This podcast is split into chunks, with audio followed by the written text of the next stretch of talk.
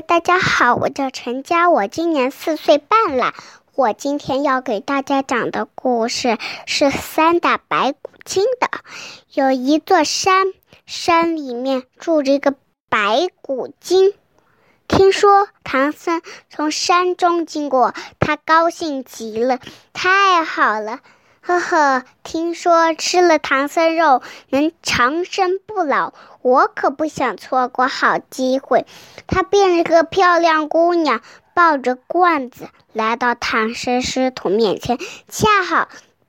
孙悟空摘桃子回来，用火眼金睛看出姑娘是妖怪变的，抡起金箍棒，一下把她打死了。唐僧责怪孙悟空不该打死人，孙悟空很委屈，一棒子。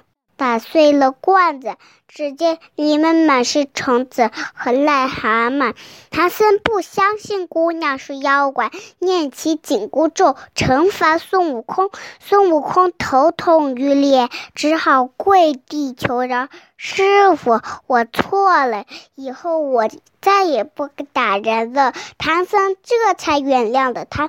这时，一个老婆婆哭着走过来，猪八戒说。糟了，姑娘的妈妈找来了。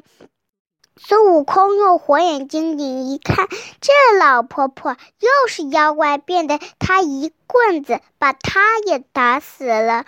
唐僧看孙悟空屡教不改，又念起紧箍咒，孙悟空只好再次求饶。唐僧叹了口气说：“嗨，我再原谅你一次，以后不许再犯。”白骨精不死心，他又变成一个白发苍苍的老公公，见旁边躺着两具尸体，装模作样的大哭起来。唐僧急得唉声叹气。妖怪孙悟空一棒子打在老公公头上，老公公现出原形，成了一堆白骨。